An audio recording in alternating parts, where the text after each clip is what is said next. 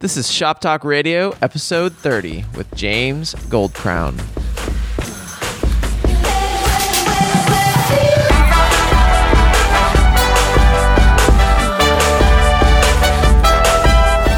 Welcome to Shop Talk Radio. I'm your host, Nick Onken, and on this show, we bring you inspiring guests to dive underneath the hood of the creative entrepreneurial lifestyle to bridge the gap between art, commerce, and inspiration.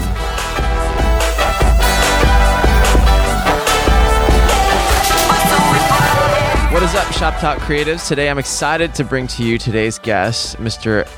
James Goldcrown. He is a former photographer, gone fine artist, and he's from the UK and he's been over here for a handful of years and he is doing this thing called the Shed Project out in Soho and it's a little gallery slash workspace on Mott and Delancey Street. You should go check it out if you have a moment and you're in the city. And you can check out the project online at theshedprojectny.com and you can get a taste for what his style is and what the art that he creates. But James and I met through another mutual artist and writer friend, Amber Ray. And Amber told me about his project, the Shed Project and I went and checked it out, and I really loved what he was doing. I love his style, I, and it's something that I've been looking at doing for a long time. I just didn't know how to do it.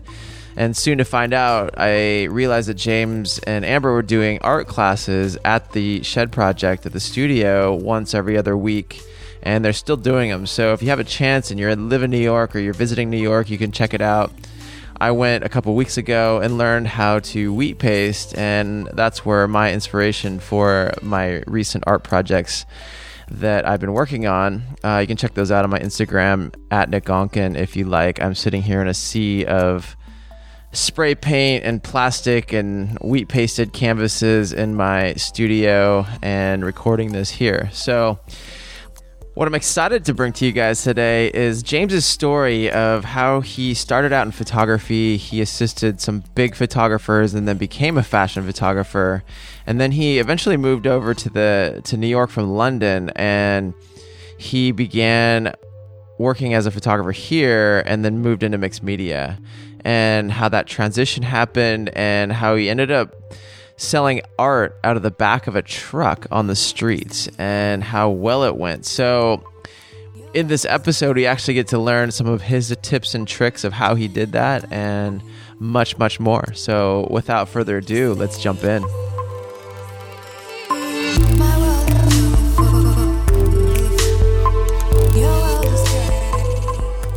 Well, today we've got James Goldcrown in the studio. Welcome. Thank you. Thanks for coming on. So, give us a little backstory and, and tell us what you do, what you're up to in the city, and where you're from. So, starting off with a backstory, I'm from London, England. I was born in Hammersmith. I've been in New York for around seven years now. I lose count at this point. Seven years, October. Um, I started off in London as a photographer. I was kind of born into the trade. I left school when I was fairly young. I started working off in a dark room. My mum was like, get out the house, get a job. I had no real choice. I didn't really come from an extremely wealthy family, so I had to start working. My mother raised my sister and myself, and I started working at 18 years old in a dark room in South London. And this is before digital photography, so it was very much learning how to use lamps and exposure. So I kind of self taught myself how to use cameras. And then from that, I would then start assisting photographers, and that would lead to working in the fashion industry, all just by chance. And then I became a fashion photographer for magazines, um, doing editorial, mm. backstage at fashion weeks. And then I came to New York and I was offered a job as a studio photographer here. So oh, wow. that's how I ended up in New York. Oh, awesome. So, what was your induction into photography? How did you get into that? Um, my induction was basically I worked in the dark rooms and I would. We had a studio upstairs, and photographers would rent out the space, and I was what like 18 years old at the time and then I would be the studio assistant and I would be an assistant for the photographers and then I would basically just help out and then from that I would be. That's how I got into the photography, and um, I think it really resonated for me wanting to work in fashion. I was it was like a month and a half, two, maybe two months after I got into it. I was also running around. So I would do, we do all the printing for newspapers and magazines mm. at the darkroom. And I would be the runaround boy. So I'd go and deliver all the work and I'd take all the work to the newspaper, mm. um, th- whatever it was, like the Financial Times, the Daily Express. I'd be the runner. And I would meet all the other people. So I'd meet photographers. I was young. I was like very inspired. And then one day this guy Steve Woods, he's a photographer, like a big um, like fashion photographer, does a lot of behind the scenes kind of stuff. He mm. asked me if I wanted to go with him to Paris, and I was obviously like a kid. I was like, of course I want to go to Paris. So he took me to Paris, and I literally just was blown away by the. It was just like overwhelming to see the behind the scenes. It's just this glamorous lifestyle and um, yeah, I was sold. yeah. So that's what I wanted to do. Did you always know that you wanted to do photography from as a kid, or were you an artist as a kid? No, I didn't. I, di- I didn't really. I mean, when you're a kid, I don't think you really ever know what you want to do. I think you want to do things that are kind of beyond your reach. Um, but no, I, I never really grew up wanting to. I always knew I was going to be an artist. It's really weird. I, I was always very creative at school. It was something that that was my strength, and I was very aware of that. I was uh, you know, I, I, could paint, I could draw, I could. I had a vision. I, would always saw things through a lens, even mm. as a mm. kid. Like if I was riding the bus, I'd use the window. The window would be like the lens. I'd see things through that specific window, and that's how I saw like the outside world. So yeah, I never really. It just happened. It's it was meant to happen. Yeah. I, I guess it found me. You know, it was mm-hmm. waiting for me, and I it's like heaven. I don't know. So you followed your passion. You followed I your followed, intuition. I just yeah. I think that's it was natural. It just all happened naturally. It wasn't forced. It wasn't. I have to do this. It was like it just fell into place. Yeah. So I was lucky. Yeah. That's great. So when you entered the the fashion world, the photography, what kind of things were you shooting and and give it paint us a little picture yeah. of that? So when I first started off, we would do editorial shoots for like Dazed Confused magazine. I was working there for a while. I was assisting um, one of their well, one of the owners, Rankin. I was his assistant. I'd do other shoots. I'd assist. I um, we, it was mainly editorial, so I'd also do stuff like in house for like Diane von Furstenberg, like Marc Jacobs. We do like like you know just all behind the scenes, kind of like for Fashion Week. I'd work for a company called Modelinia. I was their f- um, photographer.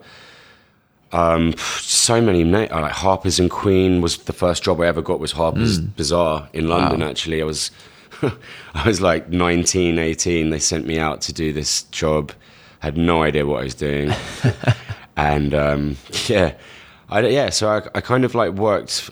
I know I didn't believe. It's really weird because I don't believe like there's always starting from the bottom, working your way up. I feel like you can just jump on a ladder. So I never really like thought about going to small magazines like when I was a kid because mm-hmm. I you know you're freelance. I was like let's just go big. So I'd go like walk into Harper's. I'd walk into the Vogue office in London, and I was just like, I want to see someone and show them my work. And that's kind of like how I uh, got out there as well. I never like wanted to start off with small magazines. I wanted to go loud, you know. Mm-hmm. So that's kind of like how I got into it. Into it. Yeah, it sounds like there's a a bit of fearlessness in terms of just going after it. Is that something that you were that you've grown up with? Yeah, I think you have to. Um, I think you have to just be like aggressive with it. You know, I think when you, I th- it's like it's hard to explain. It's like I don't. I just see something and I go and get it. I don't think mm-hmm. about it. It's just like I'm. I have to do this, and I think fear is a distraction. I guess like you gotta. Fear, fear's good sometimes. You need it, but um, I like to just if I if I know I can get it, I'll go and get it. Mm. And I like to kind of challenge myself as well. So it's really, um, yeah, fear is, I like to think sometimes I don't really feel the fear. I mm. feel it in different things, but not when it comes to work. Yeah. So, in terms of, did you ever get rejected going into meetings and things oh, like that? Of course. Oh, God. I mean, if, more rejections than success. I I would you. I mean, you'd go into a meeting when you when I was younger as well. You go into a meeting and you, you just had no idea what you were saying. You sounded like you were. I was a kid. Um, I was just like, "Thank you for coming. Bye." And I was just like, "Oh man!" And then you'd like chase them up and never hear back from them. And you know, I never saw that as like failure though. It's just a process of getting to where you need to get to. Um, but yeah, I mean, I got the door slammed in my face many times. I got fired many times from jobs. Oh, Oh wow. yeah. What's a, tell us a good story about a time you got fired on a job. It well, it wasn't so much firing. So I was working at Dazed and Confused magazine. This was a while ago, and I, this was actually a transition in my life. This was a really big moment for me because I needed a break from the industry. It was drying me out, and um, we were actually doing a photo shoot for like with a fairly well-known actress, and she was over from the states, and. Um, I asked her if I could take some photographs with her, like on the side, and um, she was like, "Yeah, sure, sure." And then um, we did it, and then her publicist came up to me afterwards, and she called me a name I won't say, but I don't think I've ever been called this in my life, and um, I was just like, "Wow!" Like, anyway, so she complained to the staff, etc., etc. And at the time, though, I was offered to go to Africa to do a documentary to present and host it, and it was something that I was like really thinking about doing. But you know, I had a job, and it was like I needed two months to take out to research and do all this stuff. Hmm. Anyway, so to cut a long story short, I was in the office. We were all having this talk, and I just like had this moment where everything just stood still. People were talking to me, and I was not listening to anything they said. And the whole project to go to Africa really kind of like it was like this is when I need to do it. And I just looked at everyone and I went, I quit. and they, I don't think they were expect. I think maybe they were going to fire me, but I just I wasn't listening to what they were saying. I quit. I went to Africa. We made a great documentary. I came back, and I felt rejuvenated. I felt it was. Um, Yeah. it was a big moment. I learned a lot and I saw a lot. And um, sometimes you need to walk away to walk back, you know? And sadly, at that time, there wasn't much money in documentary work. so I got back into fashion, but um, it was an amazing, clear, process, like clear head process for me. And it was, um, yeah, sometimes people, I feel like in fashion as well, it's such an aggressive industry and people don't really like what they do. I, I see a lot of miserable people in the industry. It's like Yeah. It's um, it's a very narcissistic, very fickle industry, and I mean I, I don't do it as much anymore. I Yeah. kind of do my thing now, but um, I don't miss it.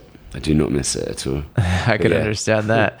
Yeah, I mean that's an interesting point that you bring up. To sometimes you have to walk away Yeah. and dive a little deeper into that. What like tell me a little bit more about what you learned out of that and how that propelled you forward. I think what I mean, you need to clear your mind. Like, like living in New York City is a great example of that. So, I always like say New York is like a relationship. It's like when you're in, you know, in Brooklyn or in Jersey, when you get that panoramic view of the city, it's almost like this calm girlfriend lying down in bed, like with the the sun shining through the window and the curtains, like you know the the drapes are blowing gently in the wind, and she's just very calm and and it looks beautiful, and it's something that you're just like, I love that. But then when you go into it, it's just chaos. It's mm. like plates being thrown. You're having the argument.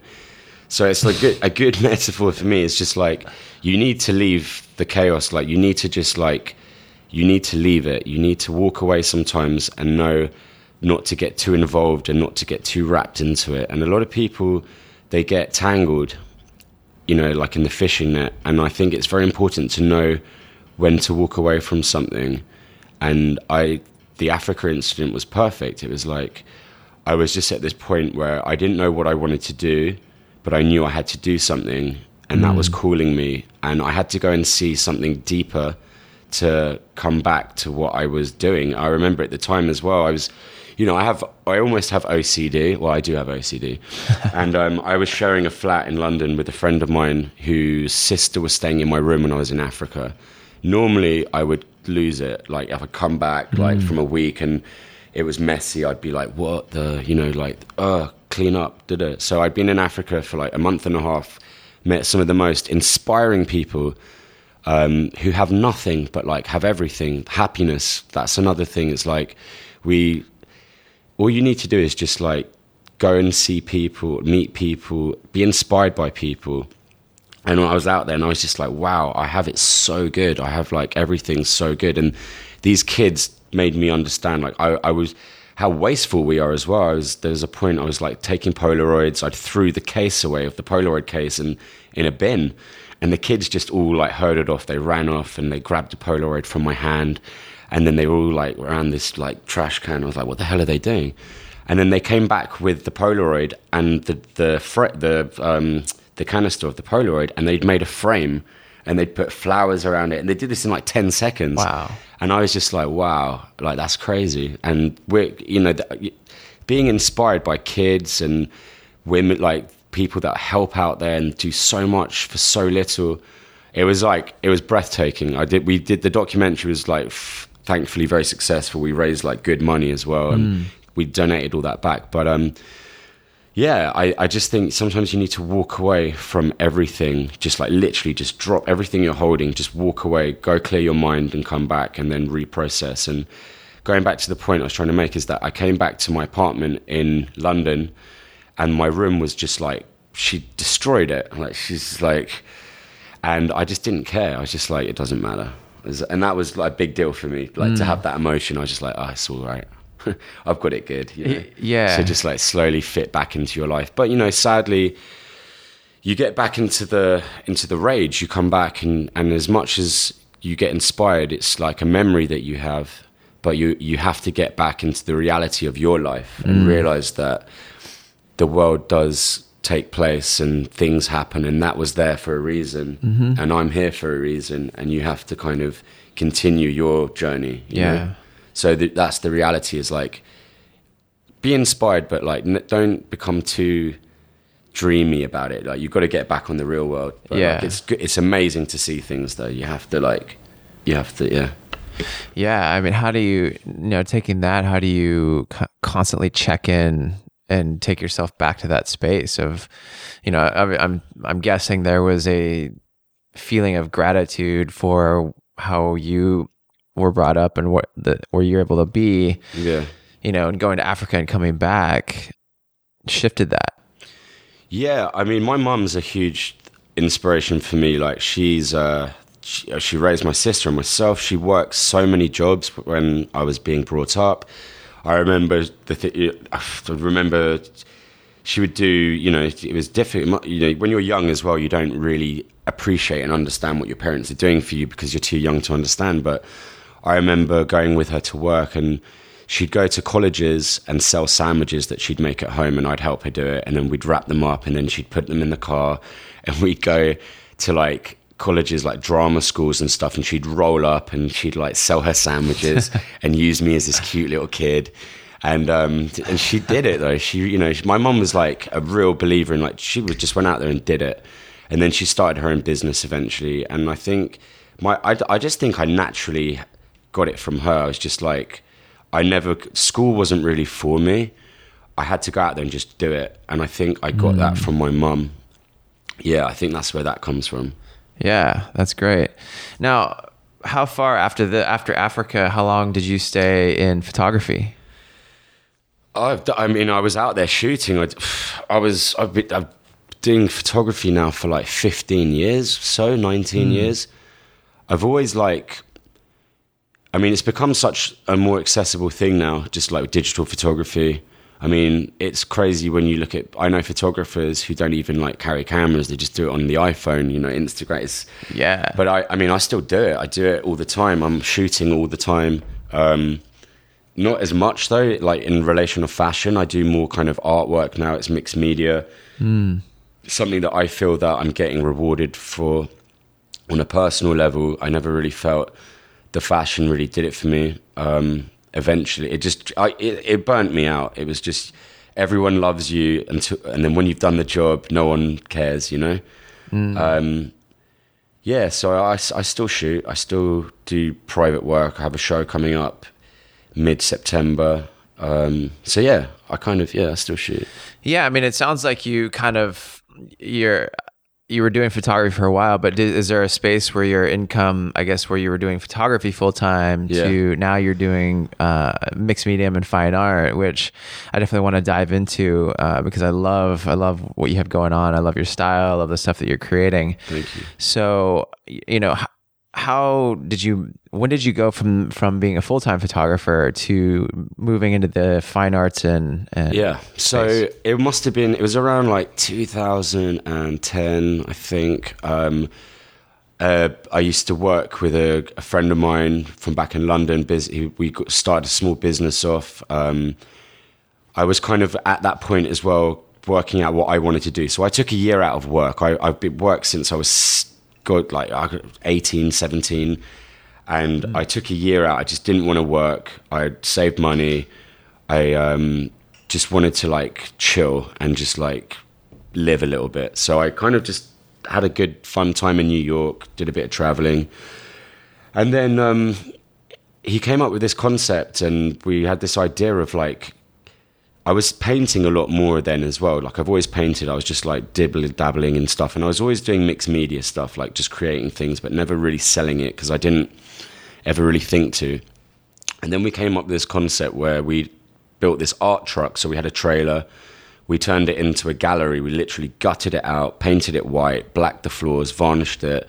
It looked like a little boot. It was a gallery on wheels. It was amazing. And then That's awesome. we made artwork and then we'd sell the artwork inside the truck and it was literally people i mean we we could not get people away from us people were like what the hell is this they like were overwhelmed we go to williamsburg upper west side dumbo everywhere we just roll up in this truck open it up like two like you want to talk about fearless we were like we were out of control we were just two boys from london just like and oh, it's so funny. And we and that's how I learned how to sell art. I was like, I could hmm. sell.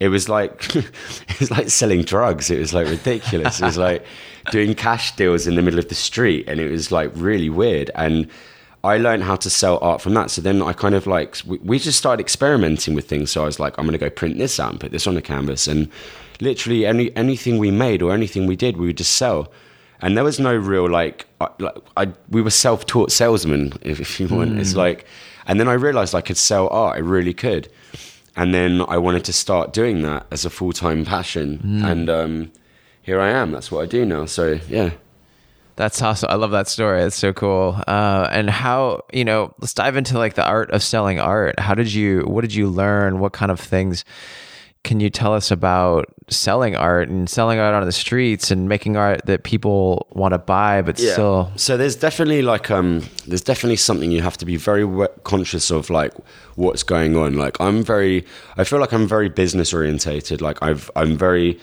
adaptable and very aware of what people like. So you when you're selling art it's kind of important, you know, you if you want to make things deep and meaningful that have personal meaning, you're going to find it harder to sell that. I think you need to be established and at a point to be able to be at that stage in your life to make money from it. Like you need to be known. Um, you when you're in New York, like for instance, you know, you you look around you and you see what's cool. So we do a lot of cityscape. We do a lot of like kind of abstract and a lot of fashion, like mixed media stuff. But I'd also like get a lot of inspiration from music, magazines, like, and just see what's working, you know, just see mm-hmm. that kind of stuff and then test it out. And there's a lot of stuff that we'd make which wouldn't work, and then we just paint over. But I think you have to become very separated emotionally from what you're making. So a lot of artists, they get, I meet them day in and day out. They come into the studio, they come into the gallery, and they want to sell their work, and they get very caught up with the emotion of what they're making. And I mm. tr- really try and separate that. And I find it very hard to work with artists that are like that because it's really about my work is about affordability as well. So it's more about making a bunch of work and then selling it all and then reproducing, you know? Mm. A lot of people, they're like, I want $8,000 and this. And I'm like, well, you know, you're not really established enough to be able to start demanding that kind of money. Yeah. And also, you're going to find that you're not going to really make that money. Like, it's not really going to happen. Someone's not really going to drop eight grand on someone they don't know. why don't you just be a bit realistic and like sell it for X amount and make more work, and then you'll make eight grand in a month. So I kind of like try and make people see that just work harder. Like, I mean, I know so many artists that are so lazy and they just make a couple of pieces and I think in their head they're already like, yeah, I'll just like sell that for like eight grand, man. And it doesn't happen, you know, they're like kind of dreaming. Um, so I kind of encourage that. I'm all about like, look at it as a business. Don't be so naive about like the, you know, look at yourself as kind of like a factory, like you are the factory and just keep working. And just once you sell the first piece, you'll feel that feeling of like, I can do this as well. Mm. And that was another thing as well. It's like, you're always a bit nervous. And then once you sell the first piece, it's like selling cupcakes. Seriously. What, what was it like? What's the story of when you sold your first piece? Oh wow, this is so funny. So this is this is really funny. So the first piece of artwork I ever sold was to I was on the streets in Soho. This was like 2007 and it was a fashion piece. It was my favorite piece. This is a funny story and I sold it to this girl. I'm not going to say any names. And um she was really i thought she was really hot at the time and um, she had a boyfriend but i sold her the piece and i was just um, kind of a, i don't know we, we somehow exchanged digits and to cut a long story short we dated like four months six months later so i got to see the piece so that was the first piece i ever sold and i was um, yeah that was really funny I love that. That's Yeah. awesome. so i sold it to a girl i ended up dating for a while i was this little street kid Beautiful. and she wasn't yeah I love that. Um, you know, and I, I love how you're just jumping out there and, and selling your work. And, you know, it's, it's Yeah. something interesting. I've never really sold stuff on the streets. So how does that translate into where you're at now? You're kind of moving more into selling in galleries. you have your I own mean- space. I'm I'm not one of these people that thinks that I'm better than that. Like I still I'll still do it. Like me and this other artist, we work together. I'll I'll go on the like Dumbo Fest. I'll go on the streets and sell work in the streets. I don't think there's ever a stage where you're better than anything. You're just like business is business. And I look at art as like I'm going out there to give someone something as well. So I do definitely like to have different stages. So, like, yeah, have the gallery, have exhibitions, but I still like, you know, do an email blast and be like, I'm going to be in Dumbo on the weekend selling artwork. Like, come and find me. I think people love that. I think we're in a we're in a city or in a stage right now where that's acceptable. You know, mm. back in the day, you would have been definitely like categorized as like a street artist or as like they would have people would just walk past you and be like, oh, I don't want to pay that like for that. But mm. I've sold work on the street for like nine hundred dollars, like literally to someone gives me their money on the street in Williamsburg, doesn't even ask two questions, and then they will walk away after giving me the money, trusting that I will deliver the work to them. Wow. It's ridiculous. I don't know if it's just New York or if it's like I don't know what it is, but like um, they, I just think this city has such different levels of excitement that I, I still love doing it. I mean, I learned how to sell on the street, and it's like one of those things where if you can sell on the street, you can sell anywhere. You know, it's like give me a gallery, like forget about it. But it's always been to me, it's like just keeping the difference is for me, it's like I don't go to a gallery and be like, right now I'm going to make millions and thousands of dollars on this painting. I always keep my price points very similar, hmm. and I've realized that's what people want. Even if someone has like X amount of money, everyone wants a deal, and that's what Yeah. that's what it's about. So yeah, you up your prices a bit because you have rent, etc. But you keep it marginable. And you just let when people come in, they're just like, "Wow, that's amazing! That's really Yeah. good." And then you tell them how much it is, and they don't even second think. They're just like, "I'll, I'll take it." So I try and keep that real. Yeah, I mean, what? So, what would you say your top three tips on selling art in the streets would be? um, know your client right you it just becomes it becomes secondary it's like it becomes a natural thing you know who's wasting your time who's not wasting your time and so tip number one is like don't waste your energy on someone that's going to waste your time. Just like when so, you know tip one is just know the person. Tip two is accommodate them, let them know that you know talk to them about your work, make them feel like they're a part of the whole process, And I think the mm. third tip is just like let know what your expenses are. So when you make a piece, like be very aware of like what you spent on the piece, but be willing to come down on your price for that person. Always like make that person feel like they've got what they've wanted, you know? So I think that's like it's like a three step stage. So it's like no, if someone's wasting your time, then be there for that person if they're not, and then find out what they want to spend and work Yeah. out and uh, yeah. I like that. So how you know how do you what kind of things how do you know if this person's wasting your time or not? I think it's just it, it comes from experience. It's just um, you when someone comes back, you definitely know they're interested. If you get people that just like genuinely just appreciate your art, and that that to me is sometimes like priceless. That's the best part. Like when someone comes up and I, I think it's really weird. Like um, I don't think anyone really ever wastes your time. I think. Um,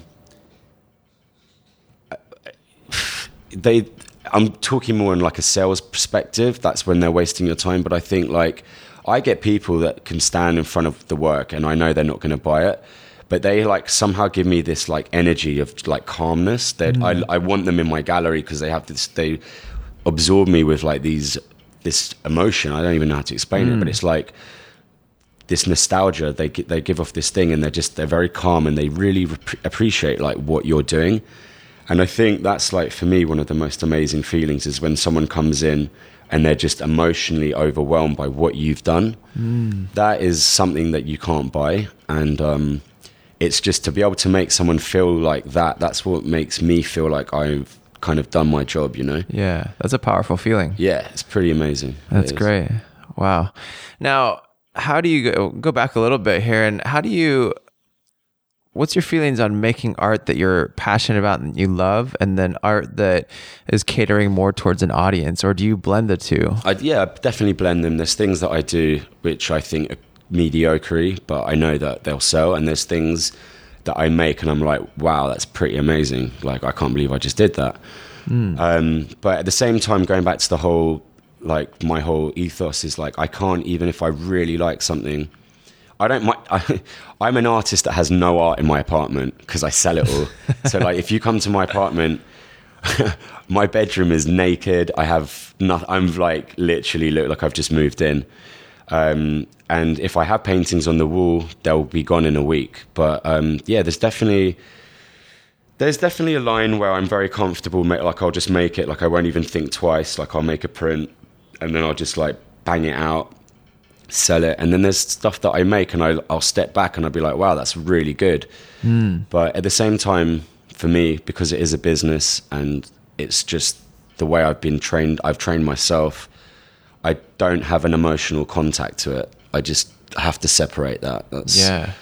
rule number one for me. Yeah, and it sounds like you know, as you're out there selling your work and you're getting the, your work in front of more people, in front of more eyes, and interacting with people, you're getting a lot of feedback as to what's working, what's not working, Exactly, yeah. and you've been able to apply that to the pieces that you've been creating. Yeah. Oh no, definitely. But what's really funny is that you understand is like, so I'll make a piece of work and then it won't sell for like three months, and that for me is really bad. Hmm. And I'll be like, right, I've got to do something about this. So I'll aim to paint over the canvas, and then that day someone will walk in and they'll buy it. So there's always one person that will want something. There's you could make something which is so awful, but there is a person on this planet that will love it. There's like, do you know what I mean? It's totally. like, it's um, yeah. There's someone for everything for someone, you know. Yeah, that's that's amazing, and Someone for everything. Yeah, totally. And you know, I kind of going back. I like to go back here and just kind of pick up points that you mentioned. And you mentioned so when you're using the feedback that you've taken from people that are selling, Yeah. do you start creating a body of work that is more um, based off of, of those results? Yeah, no. Sometimes um, I, I won't make things that I don't want to make though, unless it's a commission and or if it you know like I do work with restaurants, hotels now, and um, that's very difficult sometimes because it's it's something that in my head I need to get working on straight away. But like because you're doing something so specific for them, it takes like months just to get the project started because it's like they want to change this, they want to change that. Um, things like that, yeah, that can be a bit different. Like that can make me go and work on something that I'm not completely in control of. Like, but I normally do things that I'm, you know, in the gallery that I. I mean, that's how people like commission me. That's like firstly what they see. Mm. So they're just like, oh, I love this piece, but I want a different color with it. So if I blow up a photograph and then I'll paint on it I'm willing to like change the colors. Like the person be, I love that, but I don't like it in pink. I'd like it in yellow. Yeah. I'll be like, yeah, I can do that for you. Oh, wow. So there's things like that that I'll do. But um, normally, you know, I I do all my own creativity. I'm like the director of everything, and then people come in, they see it, and they like it, and then yeah, that's great. Yeah. Now, yeah, and it, it's kind of you know, we talked about that. Whole, there's the balance between art and commerce, and yeah. obviously you have to make enough money to to pay your bills, but you also have to do enough creative work to feed your soul. And it sounds like you're creating that balance now.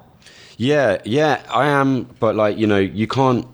I think we, when I first met you, we were talking about this. It's like you can't just be creative when you're a, when you're a creative person in life in general. I think like as a human being, you can't just always feel like even people that work a nine till five, like you wake up sometimes you just don't want to go to work. You're just not feeling you've got stacks of paperwork sitting at a desk.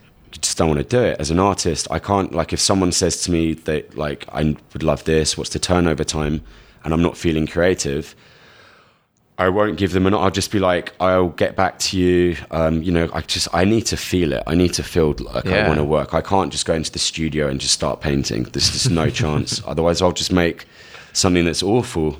Um, but yeah, I, I lose creative. Like last month, I just had no creativity in me, and then you just get spurts. Like someone will come in, you'll meet someone they'll give you this energy. I don't know like where it comes from, but then suddenly I'm like on. You know, yeah. the weather's bad. Like uh, weather's good. You know. yeah. So it's it's a, it's an up and down system. It's um, but yeah, it's t- it's tough. Like I think anyone who's creative can like emphasize with that. You know, you know that you have to feel it. You know. Yeah, hundred percent. I I feel the same way a lot of times and is the next question. At least in the next question is because you know when you're when you're going through these ups and downs, I feel like the further along you get in your journey, the more that you can kind of open yourself up to the space of getting to that flow. Yeah, you- totally. I mean, there's, I'm going to have it again. It's like, it's one of these things where like now I'm feeling it, I'm on it, I'm being creative, but I know that like, you know, I'm prepared. You prepare, I prepare myself like that. I'm going to lose that energy. It's like the whole walking away from it to come back to it. It's like, sometimes mm. you need to do mm. that but like you just have to accept it you have to accept that that's going to happen yeah. you have to know that that's going to happen and then just do something else productive in that time like you don't ha- you could do something so uncreative like go away for a bit like just don't dwell on like the problem because yeah. then it becomes a, an issue just know that this is natural and just just let it all fall into place, I believe. Yeah. Are there any rituals that you do when you're trying to access that creative flow when you're not in it and you're trying to access it? Um, I don't know. I like, I listen, I watch movies, um, listen to music, get out of New York, like try and go to like fish, just do things that are so opposite. Mm. Um, yeah, just, I don't know, just do, yeah it just happens. I, am not really like. I don't think I'm even aware of what I'm doing when it happens. But like, go, I love walking. Like, mm. so I'll take my dog. We'll go like walking in Brooklyn. I'll walk from where I live to Prospect Park. I'll walk the whole park, and then I'll come back, and it's like a good two hour, two and a half hour walk. Walking is a great like a great way to like redeem yourself and get your head clear and uh, yeah, I love walking. Yeah, that's good. And I hear that, you know, I, I was talking to somebody else about how movement and. Yeah. And the gym as well. The gym's a great way to release that energy, you know? Yeah, it, uh, it accesses, it gets your brain moving and, Yeah. and flowing in different spaces. So, well, tell us about the the Shed project and how that came up. What exactly is it? And So it, it kind of, when I first started the Shed project, I didn't really have a plan. it was, it all kind of fell into place. It was like one of these things, I was given this opportunity, very lucky to have like the option to do it. And I basically was given this space in Soho. I met with this guy and he like was, you know, he wanted to do something with art. And so the Shed project basically for me, the way I see it, is this gallery workshop. So it's a place that people can walk into. I'm trying to like bring back that old 70s, 80s vibe where you can walk into an artist's studio, gallery space, and purchase work. So we do different lines of work. So we'll do work for hotels, work for restaurants, etc. As explaining before, and then we'll have a midline work where we present all our presentation work that we show these people, we sell. So you can come into the gallery and you can purchase like very decent size work, canvases, oil, photography, everything, but it's very affordable. So it's like trying to make art for the people. So you come in and now we're doing classes. I teach people how to like do collage, um, abstract, and I want to. It's just expanding more and more ideas. So I want to. I'm just trying to create this creative hub where people can come into and feel this energy and even be inspired. And now I'm doing projects where people, we do interactive art now, where people that off the street come in and they can just like spray a color on a canvas and then just walk away and just like that's it. And then, uh, and then I'll donate that piece to charity. oh, cool. So there's a lot of different things we're doing right now. But um, the Shed Project, yeah, is a place where people can just feel comfortable, walk in, and you can be anybody. And it's just like not trying to be pretentious with art. We're just trying to like have Mr. X, Mrs. X come in off the street.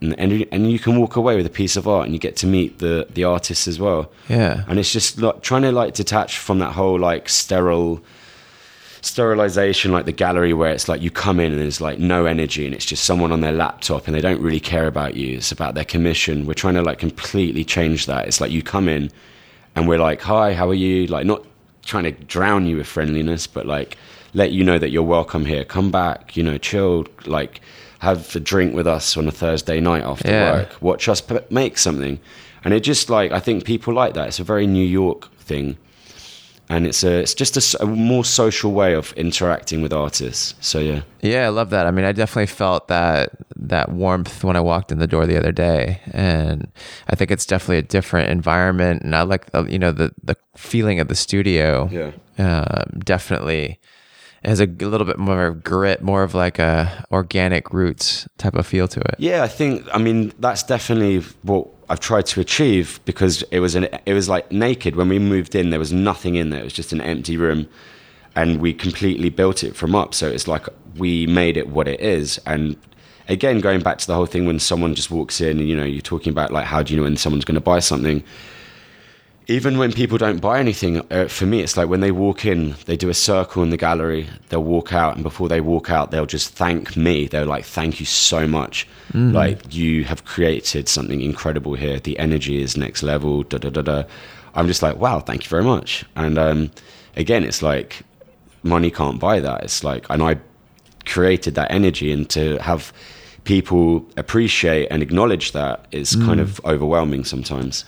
That's awesome. It sounds like that's kind of what you're about is creating that that synergy and and the creative back and forth. I love people. it. Yeah, I love doing that. I do.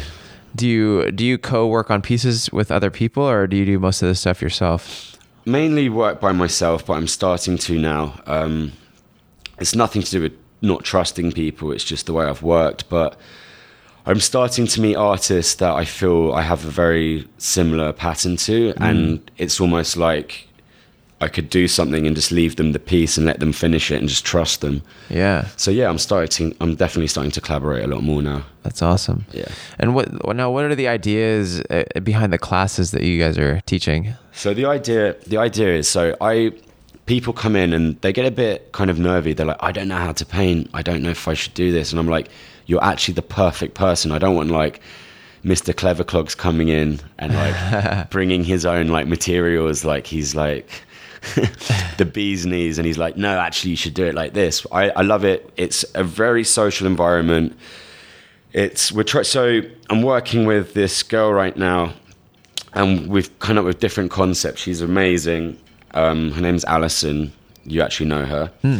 And she introduced us, and um, she's phenomenal. So we've come up with this concept. So now we'll do different classes. So it's like ladies' night. So I, it sounds great, but I was raised by women. The first time I did it, I just ten girls drinking. so it's it's a more relaxed way though. It's like a cooking class, but with art. So they come in, and it's like collage, and everyone's like gets their canvas. I give them backgrounds. So I give hmm. them like an example, a, a background layer, and then from that they work on their own piece, and they get to take the piece home with them. But during that session, it becomes a very social environment. You meet people, you have a glass of wine. There's no stress. You know, it's a very relaxing environment, and there's music, and it's. I think it's just like by the by the end of it, everyone's friends, and we all go out afterwards for a drink.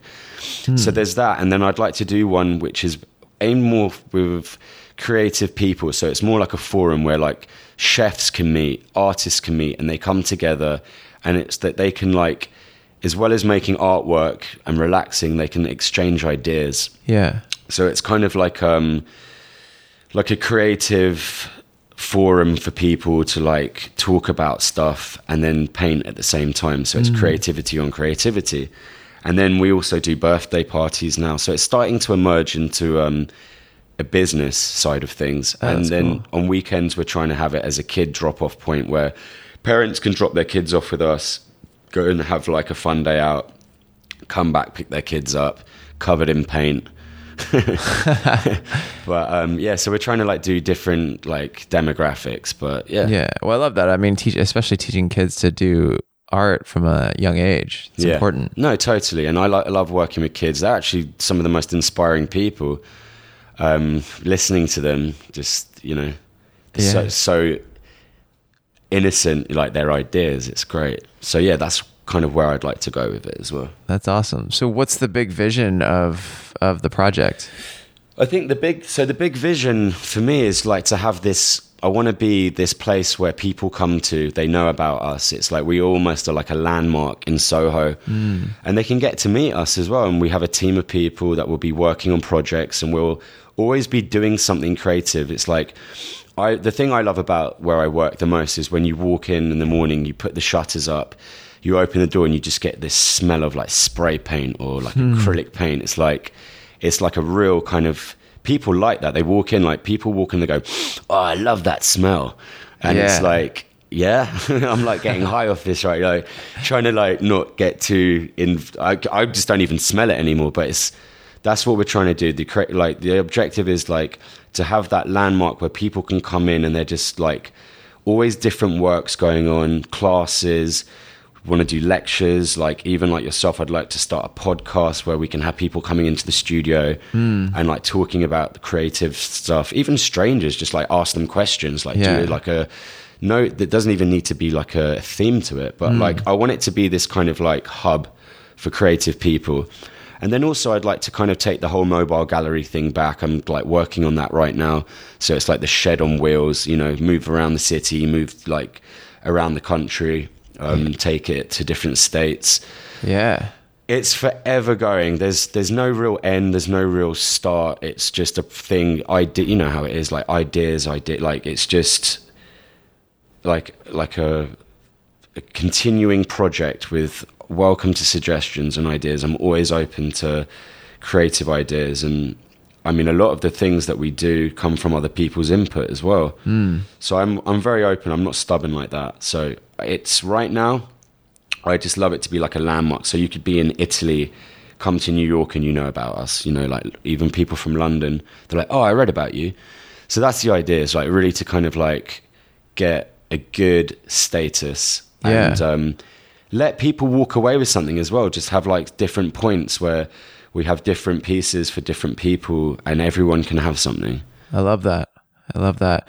And so, you know, this is a little bit, you know, call it cliche, but where where does your inspiration come from? I mean, you know, we all have as artists, we all it seems so I don't know what the what the word is for it, but we all have like these little pieces of things that inspire us to create our own art. Absolutely. I mean, um, I get inspired a lot by music. I listen to music, and a lot of the times I'll write in a piece. I'll write a line from a song. Sometimes um, I get inspired by people, just conversations. People like I'll, I always write stuff down. So like if I'm out and I have an idea, I'll write it down straight away, and like have it in my phone, in my note list. Um, I get inspired by conversation, music. Um, I it's funny like I get inspired by other artists as well, but Yeah. I don't think that's funnily enough not my biggest inspiration point. I get inspired by energies. I, I like I just get I I think we're always being inspired, but like an idea will click like that. It will happen anywhere, Yeah. and it can happen from anything. It could be like watching a movie, reading a book, l- flipping through a magazine and seeing like something. That's something as well. Like looking at other ca- like advert campaigns or like stuff like that. Colors kind of come into my mind a lot. Um, I love color. Like I, color is so important to me. I was never a black and white photographer. I didn't ever want to be one. I'm all my work. If it is black and white, I will purposely put color on it. Mm. So it's um, yeah. Just I, I get inspired by so many things. That's awesome. Yeah, I love that. And yeah, I mean, that kind of leads us into the last question, which I love to ask all my uh, podcast guests is Yeah. what does live inspiration mean to you? Live inspiration. Interesting. Um, I wish I would have listened to your podcast before I came here so I could have heard some other answers. Live inspiration. I think live inspiration, if I just flow with the word in my head, live inspiration is just go get what you want. Don't even, you know, people often ask me, like, do you not get put off by other, like, do you, like, how do you do it? Like, there's so much competition that you're your own competition. There's no one else stopping you from getting what you want out there. Hmm. You're the only person that can stop you. So live inspire um, I would say literally see the other like where the the other end and just walk to it and don't let anyone stop you do it. And that's living it and that's being inspired by it and just go get what you want. And everything else around you just block it out. You're the only person that can make it happen. Yeah, that's beautiful. I love that. So, uh, where can we find you online, and where? How can we get involved with the Shed Project? So the Shed project is um, in Soho. We're based on Mott Street. It's 179 Mott Street between Kenmare and Broome. The website is www.theshedprojectny.com.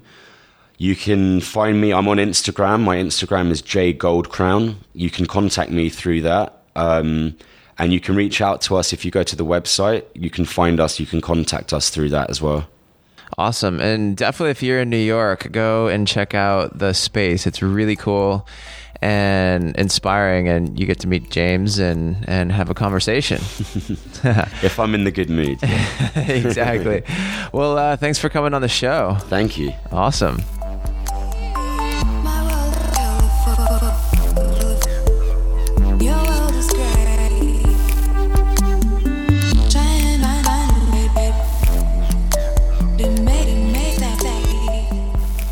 Thank you guys so much for tuning in to today's episode of Shop Talk Radio. I'm your host, Nick Onken, and I hope you enjoyed James's story today because I sure did. And you can check out his work at theshedprojectny.com.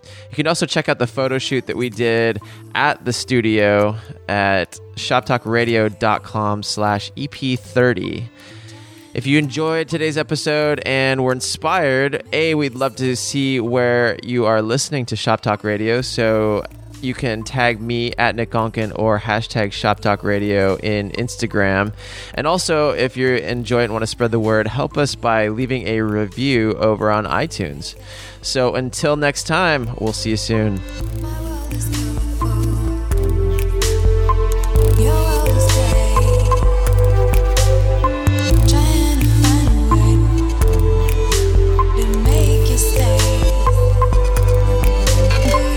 Point I was like taking Polaroids. I'd threw the case away of the Polaroid case, and in a bin.